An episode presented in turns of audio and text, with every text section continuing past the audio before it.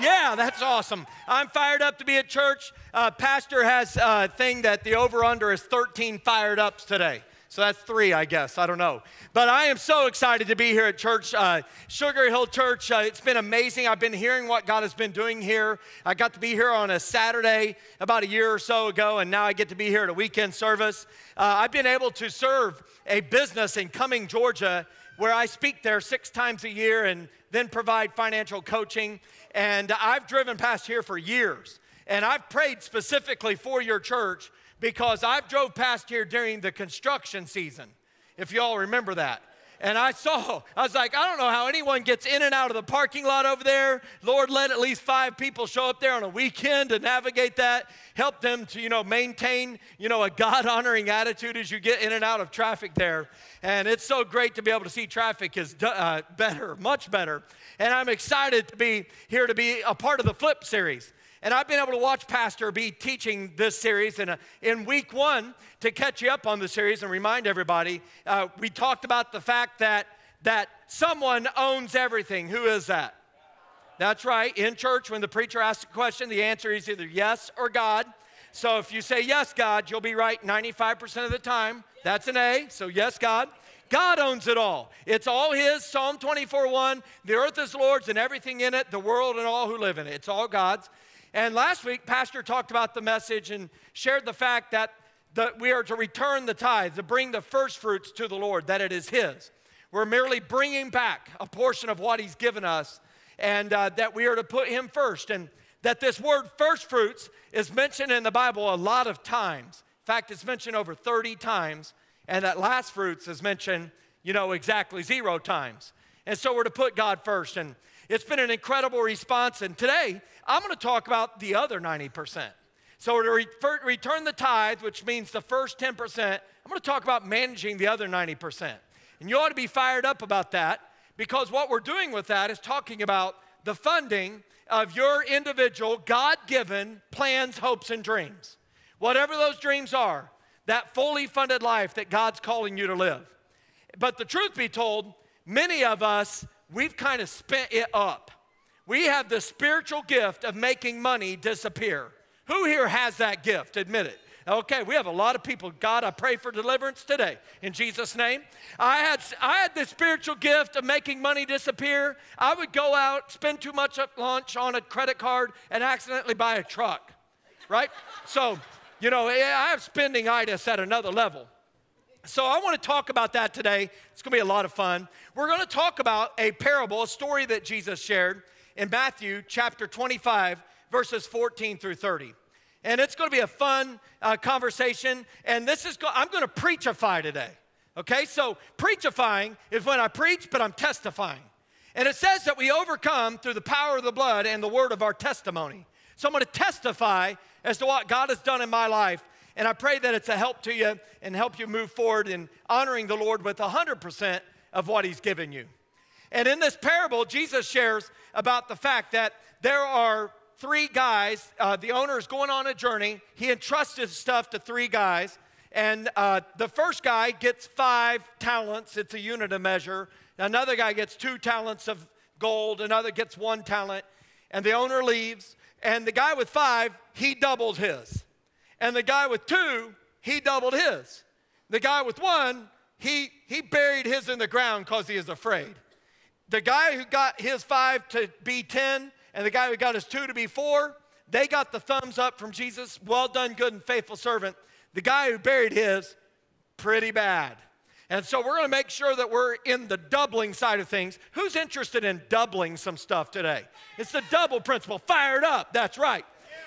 Now, you may wonder why I'm fired up. I'm going to give you a few reasons or explanations for that and then dive into the message. One reason is I am the youngest of six boys. There are no daughters in my family. In fact, my mother and father had four boys.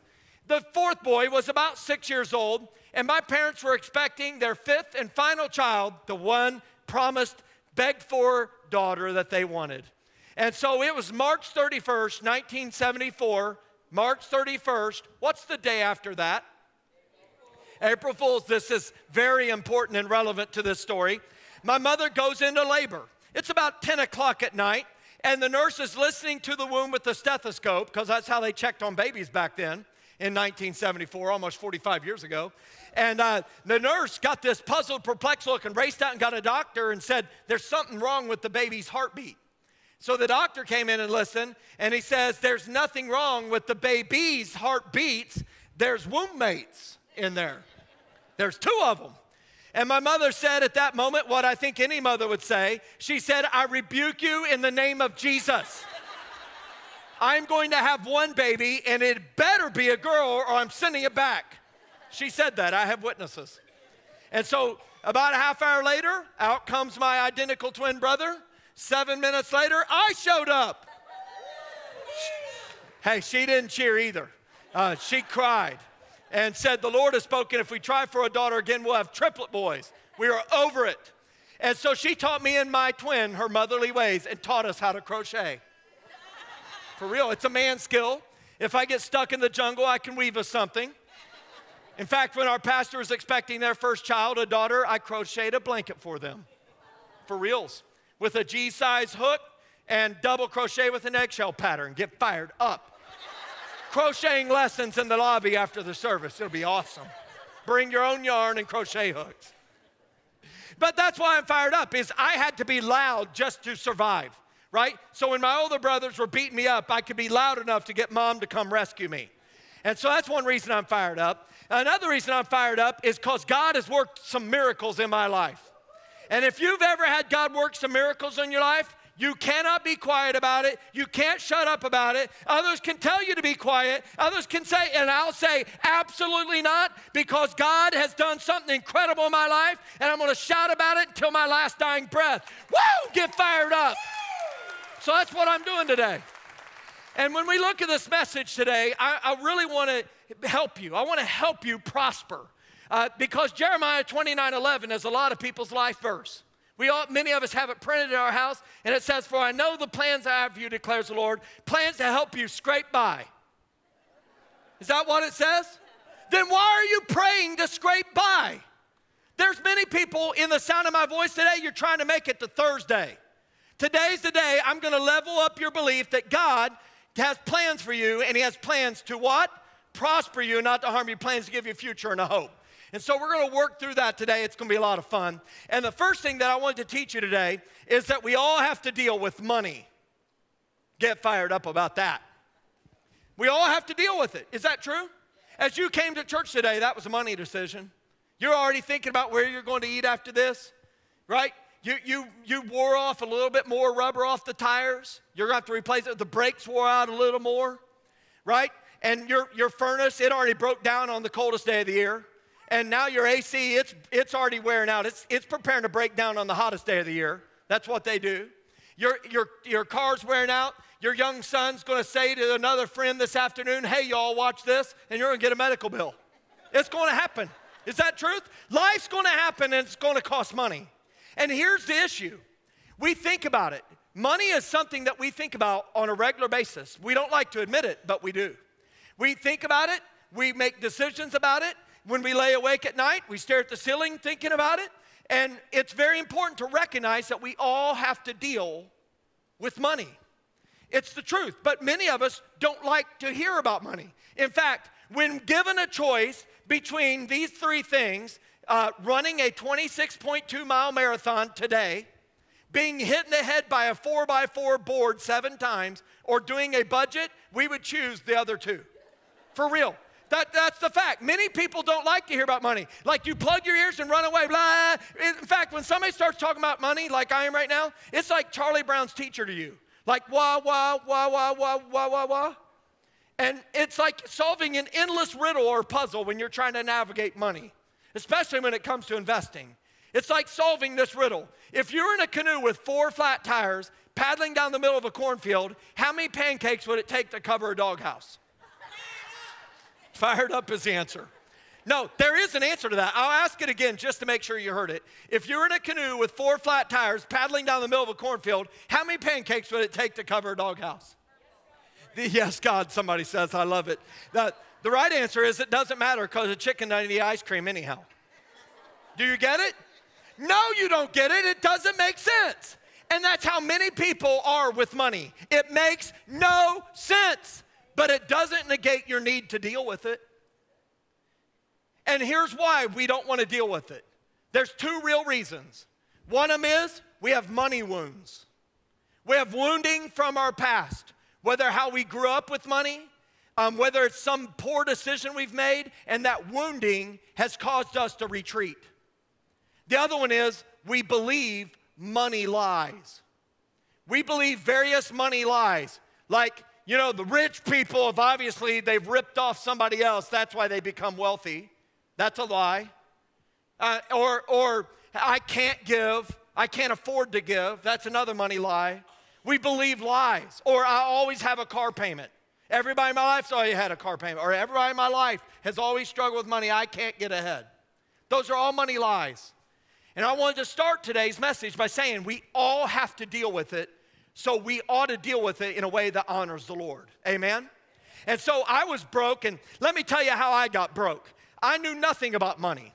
I had no education about money. My dad was just, you know, he was decent with money. He didn't talk about it, he was intentionally private about it. And we never had conversations about money. So I started my money journey when I decided to sign up to go to college. I'm the youngest of six, but me and my twin were the first to go to college. My decision was very thought filled. I walked out into high school my first day of my senior year. I grew up in Indiana, and there was this thing that said free application to Purdue University. And I'm like, I can, I can pay for that. And so I started filling it out, and I went to my calculus class. I was in the first ever calculus class at our school. I had 50 students in my entire grade. I'm in the middle of a cornfield. And uh, I asked my teacher, hey, which of these degrees is going to be in demand in about five years? Because I want to make some money. Does anybody want to make some money? Yeah, I like to make some money. And so he's like, hey, listen, three of the top five are engineering jobs. So I checked engineering and mailed it in. That was my job or my college thought process. And seven days later, I had a congratulations, you're accepted. And I said, that's it, I'm going to Purdue, I'm going to study engineering. My twin brother, he applied to IU, Indiana University, to study nursing. And so I decided I'm going to college, I'm leaving. And uh, he said, How are you going to pay for that? I said, I don't know. Um, I'll join the army if I have to. Uh, I ended up uh, dating this girl, and my finances headed into the ditch. Her name was Sallie Mae, Student Loan Company. Does anybody know Sallie Mae or first cousins, Great Lakes, Servicing, Nelnet, Navient, any of those? Today I declare that you're breaking up. But I started my relationship. It, it, the jokes won't get any better, just so you know. And I financed all my college education. My first week in there, they, they said they'd give me free stuff if I'd fill out these credit card applications. And I was awesome at this. What's your name? Joseph Sangl. What is your income? Zero dollars. What is your job? Don't have one. And I got, listen, for that 30 seconds invested, I got three free things. I, I remember it like it was yesterday. I got a free two liter of Coca Cola. That's good wages. I got a free T-shirt from AT&T that advertised their long distance service. All the millennials are confused right now. They don't even know what that is. Listen, it used to cost you money to call someone on the other side of town. Who here has gotten in trouble and has wounding in your soul for talking too long on long distance? That's right. See, hands down, we're all old. Now, think about data, millennials. It's similar to that. And the third thing that I got was a duffel bag from American Express. Yeah, it was awesome. And a week later, guess what showed up in my mailbox? A credit card to a person who admitted they had no job and no money. Why did they do that? Because they know that college students have parents. And the parents generally will have mercy on their college student's soul and bail them out. They did not know my parents, who said, We love you, mean it, you're on your own. And so I, I got that credit card, and the next day I practiced with it. And I should have applied that wisdom from that kid show that says, Swiper, no swiping. Sing it with me. Come on, vamonos. Everybody, let's go. I know that we can do it. Come on, let's get to it. Something like that. Dora the Explorer. Woo! For the win. But Swiper the fox steals stuff, right? And, and they tell him when he steals it, Swiper, no swiping. And I was literally stealing from myself. And so at the end of four years, um, I had thousands of dollars of, on a balance of a credit card, tens of thousands of dollars owed to Sallie Mae.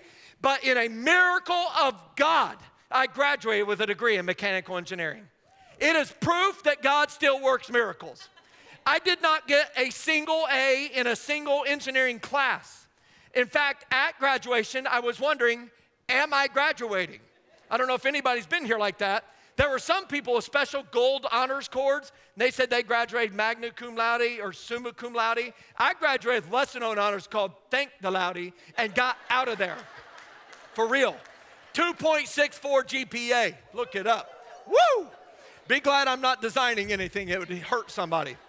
But I graduated, and all through college, I'd been driving a clunker beater vehicle the take your life in your own hands type of vehicle, a 1981 Datsun B210. Woo! Get fired up is true. Let, let me tell you, th- these, did anybody have one of these cars back in the day? I mean, they went forever on a thimble full of gas, but the body sort of disintegrated around you, especially if you're in Indiana where they spray salt on the road in the winter. And so, like the floorboard on the passenger side was rotted out. I had a piece of plywood there, or else their feet would have hit the road. One day, I crossed a rough railroad track crossing, and the entire dash collapsed in my lap. I tied it up with clothesline. The, ne- the shortly after, my driver's side door stopped latching. And in a sure sign my engineering degree wasn't working, I couldn't fix a simple door latch. So I rolled down the window and tied it shut with more clothesline and literally went in and out of the window like the Dukes of Hazzard. And then the worst moment came that one night I was driving this car, pitch black night, and I come down this country road where there's a culvert, where there's a hump over the culvert, and I hit the culvert and my lights went out. And then immediately after it, a fireball, no exaggeration, this big, the entire width of the hood, roared out, flew over my glass and my front window pane, and then my, it went out and the lights came back on. And I kept driving. Because when you're broke, you ignore obvious issues. I'm like, that did not happen. That did not happen. The second time that happened, I said, that did happen. So I popped the hood and I quickly discovered that in keeping with the theme of my automobile, the battery holders had rusted off, they were gone.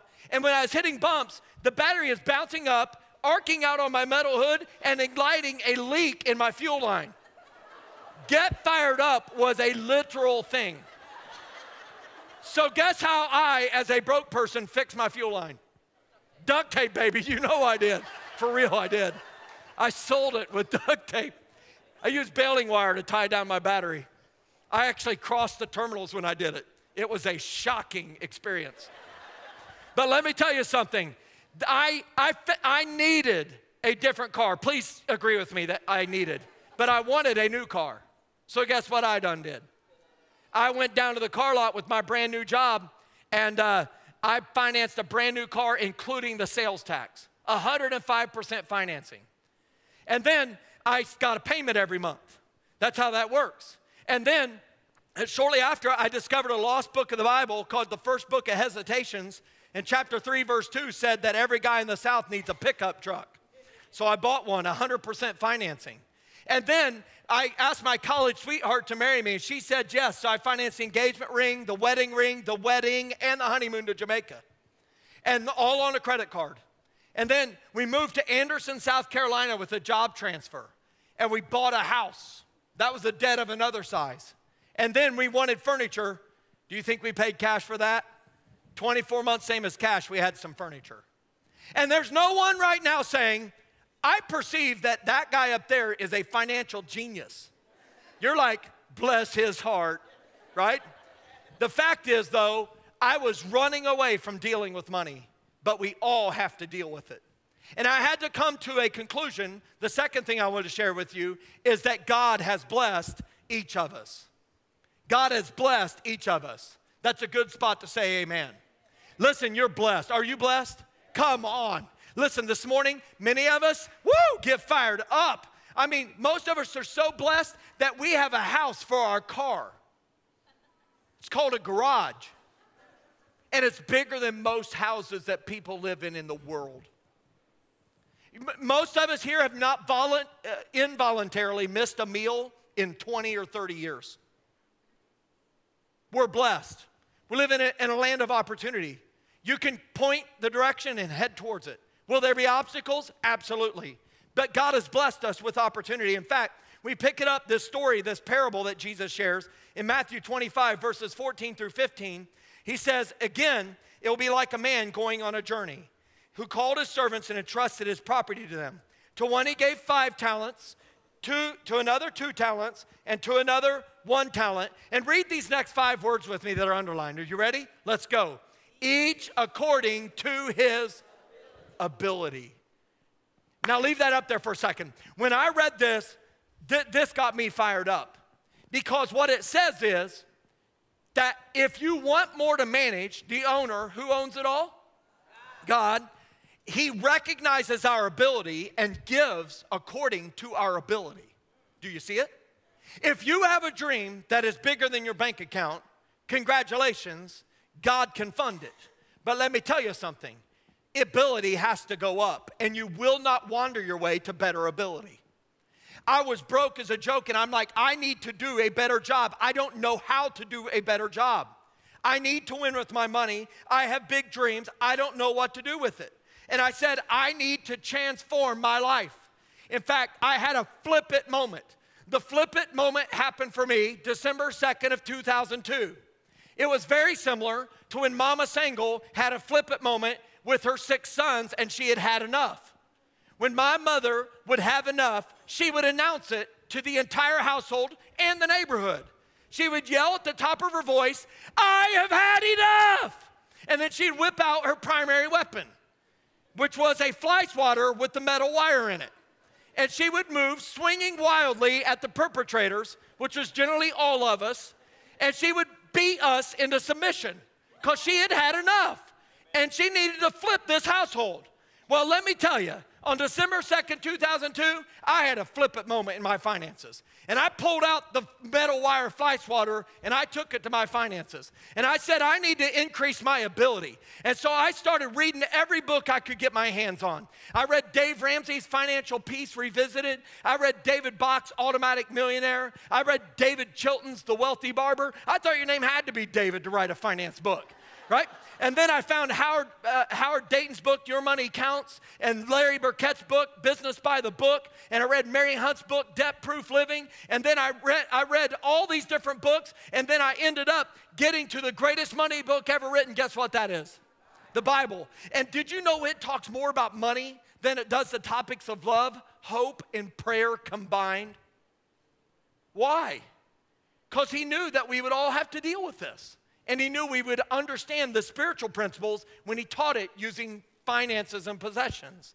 In fact, I started seeing that of the Gospels of Matthew, Mark, Luke, and John, those four first books of the New Testament, one out of six verses talks about money or possessions. And these parables, like we're sharing today, there's 38 of them documented in the Gospels in red letters in my Bible. And 17 out of 38 of those, almost half, Jesus used money or possessions to illustrate the point so that we could get it. And I started reading them, and it was incredible. It started transforming my life. One of the verses I ran across was Proverbs 15 22. And it says, Plans fail for lack of counsel, but with many advisors, they succeed. And I realized one of the reasons why I was not winning with my money is because I was trying to do this alone. And you cannot do life alone. And I started seeking wisdom, and it started to increase my ability. We see in Matthew 25, verses 16 through 18, we pick up the story, and it says, The man who received the five talents took a nap. Is that what it says? It says, The man who received the five talents prayed about it. What's it say? He went at once and went to work. Is that what it says? No, it says he put his money to work. This is an investing principle. These are two clues on how they doubled their money. They did not, they were not lazy. They did not use prayer as an excuse. Prayer is powerful. But you should walk and pray, move as the Lord leads you, do already what you know He's told you to do. And let me tell you, if it's in God's Word, you don't need to pray about it anymore. You just should do what God's Word says. And you got to go at once, and He put His money to work. And in the King James Version, it says He put it to the exchangers. Think about it the New York Stock Exchange, the Chicago Mercantile exchange. And it says he put his money to work and gained five more. So also the one with two talents gained two more. But the man who'd received the one talent went off, dug a hole in the ground, and hid his master's money. And this is the moment where you cue up the sinister mu- movie music. It's not going to go very well for him, as we'll find out in a few minutes. And so I read this and I, I asked myself a question, and it's a question I want to ask you. Over the past year, how have you done with what God has placed in your hands?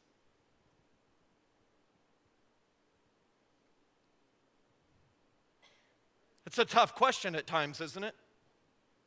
And I asked myself that question back at my flippant moment in December 2nd of 2002, and I didn't like the response. I said, I have been greedy. I've been pursuing what I wanted and telling God to bless it instead of seeking His will for my life.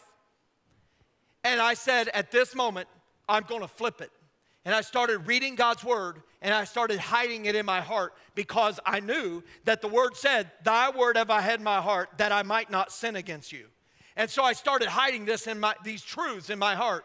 And so I read in Proverbs 22 7, it says, The rich rule over the poor and the borrower servant to the lender. And Romans 13 8 said, Let no debt remain outstanding except for the continuing debt to love one another.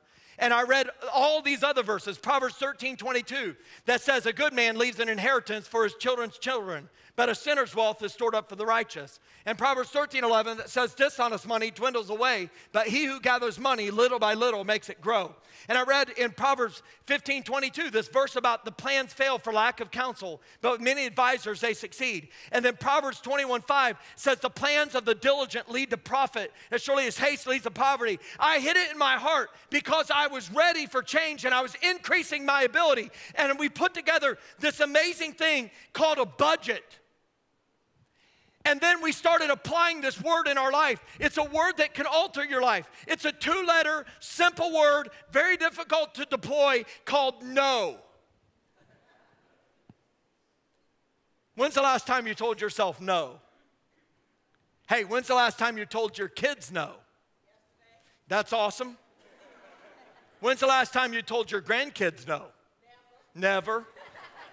I'm told it's special when you hold that first grandchild that you look at that child and say, My goodness, how did good looks and intelligence skip a generation and go straight from me to them? And you become a very weird person to your kids. I don't recognize my parents, right? But watch this no works. And so, me and my wife, we put together this budget, and then we did something even crazier. We followed it. And we put God first, saving second, investing third, plan the rest. And God started doing amazing things. And we got all of our debt paid off in just 14 months.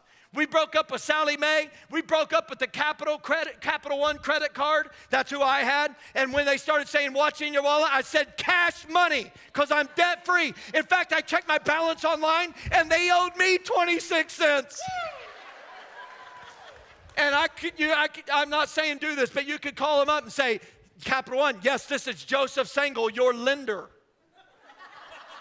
26 cents. And you're late in paying, that would be a $40 late fee, right? Jesus loves you, right? Don't do that. But I got debt free and I started telling everybody I fired up because God worked a miracle. I'm like, uh, you can be debt free. God has set me free. I, have got liberty. Woo! Get fired up. You can do this. You can get debt free. And everybody's staring at me like you're staring at me right now. Like, what do we do with Joe? And prayed for my wife without ceasing. And, and then this family came to the church and they were struggling financially and they asked for help. And they're like, Have we got the guy to help you? His name is Joe. We're sending him to your house. He makes house calls. Those poor people. I was so fired up. I drove over to their house and I, I did break the speed limit. And I got to their house and I walked in the house. And have you ever felt like you walked in on an argument? Like you could tell that I, I, I, walked in right in the middle of an argument. But passion made me stay. I quickly realized why it felt that way. It was two parents and two teenage daughters. There you go. And so, so I'm like, I, you, you can win with money. And I said, Do you have income? And they said, Yes. And I said, That is great, because if you don't have income, you can't have outgo. You know, it's this thing called math, right?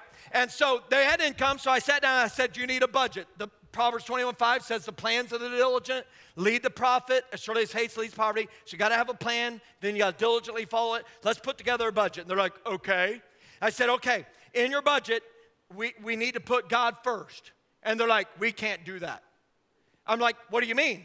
Uh, what do you think about giving? And they're like, We want to, we just don't see how. And I said, Okay, you want to. Well, since we're planning, let's put it in here and see what would look what decisions we would need to make to be able to get there. And they're like, okay, but you don't know our whole story yet. I'm like, okay, well, we're planning it. We'll come back to it if we need to. And we got to the second line and we put in savings. And they said, we can't save. I'm like, what do you mean? They're like, we, you don't know our whole story right now. I'm like, but you can't prosper if you don't save. You need margin. So let's put in savings. They're like, okay. And then we got down to groceries. And I said, How much do you need for groceries for your family of four for the whole month? And they said, $150. I went, No, no, no, no, no. You misunderstood me. I didn't say per week or per person. I said, For your whole family of four for the entire month. How much money for groceries? And they said, $150. We're trying to get it to 100. And I said, You're going to be very skinny and they were frighteningly skinny. So I put in 150. I said, we coming back to that. And we get down to the rest of things, all their payments, their debt payments, lots of debt payments. And we got down to the other, and I said, Do you have anything else? And they said, Yes, we have these goats. I said, Did you say goats? And they said, Yes. I'm like, You live in the city. Where are the goats? And they said, Well, we belong to this agricultural organization. It's a great one called 4 H, and we have show goats. And I'm like, okay, where are they? And they said, well, we keep them at this farm outside of town. And it turns out every day they drive twice a day, 45 minutes each way to feed these goats high octane alfalfa hay. I'm like, that is awesome. How much per month? And they said, $400. And their budget was deep in the red. And, and, and so I looked at their whole budget and I looked at them and I said, You can win with your money. And they said, We can. I said, Not only can you win you with your money, you can give and save and invest and plan the rest and pay all your bills. And they said, We can. I said, I know you can. And they're like, For real? Like, how? And I said, When are you going to go feed your goats next? And I, they said, This afternoon when we're done meeting with you. And I said, That's great. Here's what you're gonna do you're gonna drive over there and you're gonna kill those goats and you're gonna eat them. And you're gonna solve your go out go problem and your grocery problem at the same time. Woo! Yeah, they didn't cheer either. Um, they did not clap. Uh, they did not invite me back. But let me tell you something it would have worked. And we can look at that story and say, that's ridiculous. I can't believe they would do that. But if we're being honest in this room right now, there are many of us, hear me, we have a goat in our life. Hear me. And it's eating your very lunch. It's robbing you of the ability to have peace in your life. You're losing sleep over it. It's eating every available dollar. It's preventing you from living generously. It's keeping you from saving and keeping you from moving towards God's preferred dream for your life. And my question today is what is the goat that you need to go home and just slaughter. That's a tough challenge, isn't it? I had to slaughter all my life. And the lesson I had to learn is it's not no forever, it's just no for now. See, God has blessed each of us. And the third thing that I wanted to share with you is we will be held accountable. We will be held accountable. In, in fact, at the end of our life, we're going to be asked two questions What did you do with my son Jesus? What did you do with what I gave you. And will be held accountable. We see in verse 19 it says, After a long time, the master of those servants returned and settled accounts with them. And there was a settling. And when I look in this story, I really see that there's three categories of people. In fact, uh, I want you to kind of see where you're at in your financial stewardship journey today with the management of the rest of that 90%. The first category is those who've managed well. Those who've managed well. And I know who you are. You've been smiling through this whole service. And you know, God's good, isn't He? All the time. God is good. And we see this in verse 20 through 23, the two people that manage well. It says, The man who'd received the five talents brought the other five. Master, he said, You entrusted me with five talents. See, I've gained five more. His master replied, Well done, good and faithful servant. You've been faithful with a few things. I'll put you in charge of many things. Come and share your master's happiness. The man with the two talents also came. Master, he said, You entrusted me with two talents. See, I've gained two more. And his master replied, Well done, good and faithful servant. You've been faithful with a few things. I'll put you in charge of many things. Come and share your master's happiness. And if that's you, if you've managed well, that's awesome. I encourage you to do three things. If you're in that category of managed well, the first thing is wake up every single day and thank God. Thank God that He's provided His word and that when you apply His word in your life, life just goes better. Thank Him for providing every single day because you recognize it's all His. We're just managers. Thank Him. The second thing I challenge you to do is to guard yourself. Because I think one of the greatest things God could ever trust us with is possessions, right? Because if we're not careful, they could get attached to our heart and we could define who we are by what we have. Think about this. You know, I have a million dollars in my 401k. Isn't that awesome? I'm a millionaire. Isn't that awesome? Look at me. And I like to say for those in 2008 9, how did that work when your 401k turned into a 201k and then into a box, a special K? Can I get a witness? Right? It says, Jesus shares that don't put your faith in stuff in this present world because moths and vermin destroy and thieves will break in and steal, but to store for yourselves treasures in heaven where that cannot happen. And so guard yourself. So thank God every day, guard yourself. And the third thing is to tell others, teach others. Because we have a desperate lack of biblical financial knowledge in this world. Teach those that are in your life, your family, your friends, those you work with, your coworkers, Anyone who will listen, share your story. Listen, they can argue with lots of things, but the one thing they cannot argue with is your story. Share your story. The second category that I see is those who've managed poorly. And that's this poor guy in verse 24 through 30. It says, Then the man who'd received the one talent came.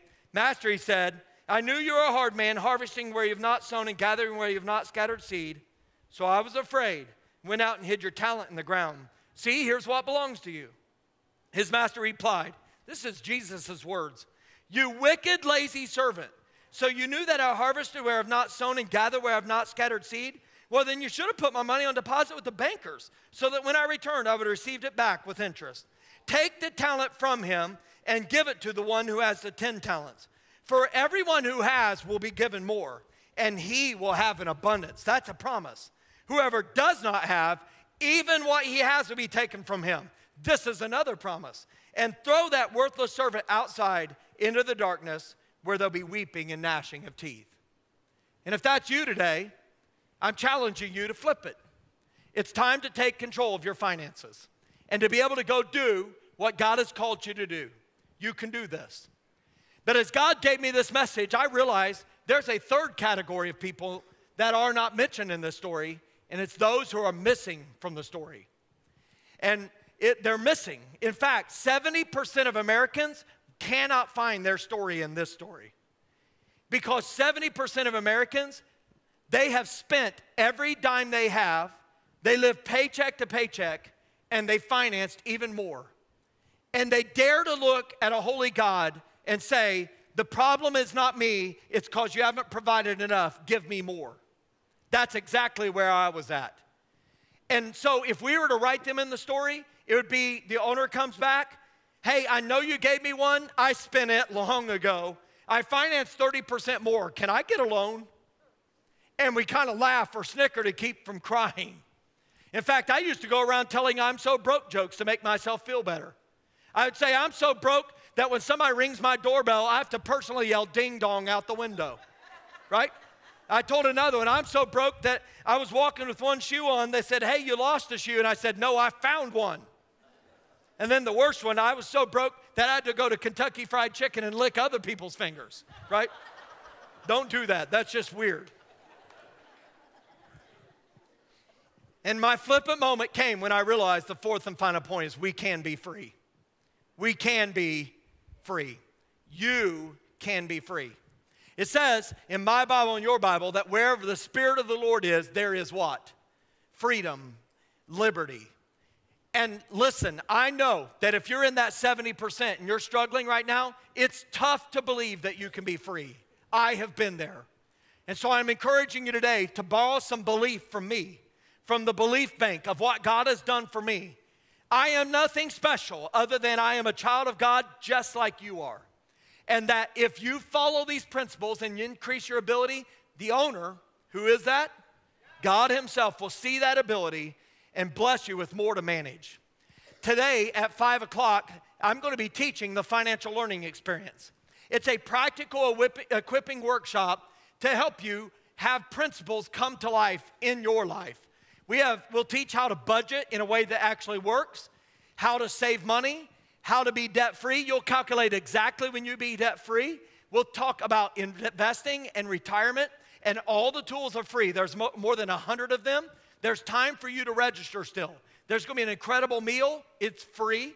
All the tools are free, and you can register via the app or by going online uh, right now. And I pray that you'll bring your friends, your family, even if you're winning with money. I'm confident you know someone who is not. So get them here and we'll serve them well. Will you pray with me as I hand it back to Pastor?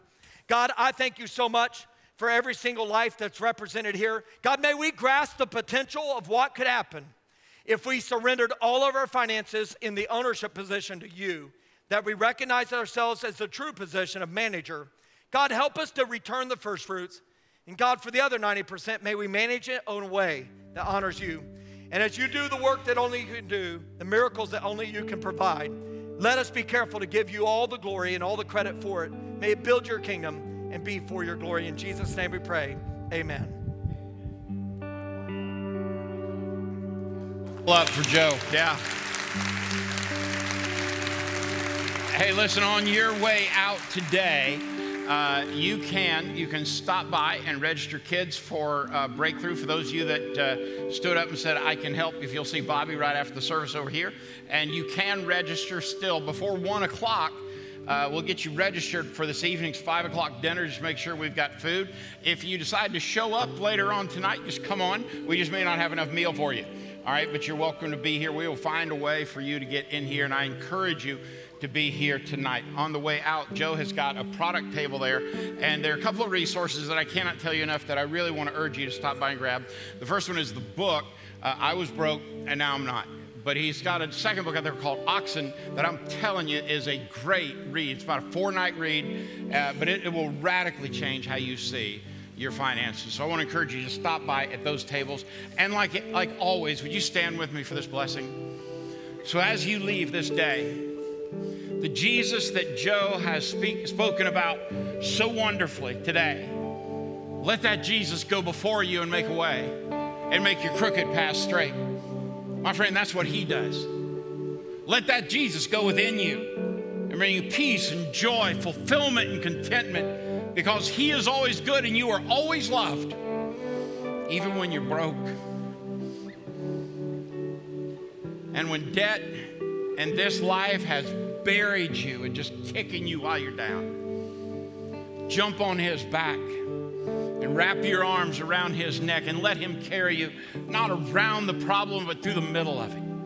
Only so he can set you down victoriously on your two feet and wipe away your tears and kiss you on the forehead and wrap his loving arms around you so you can hear your Savior say, My child, say it with me, I love you. God bless you. Go in peace. We'll see you at five.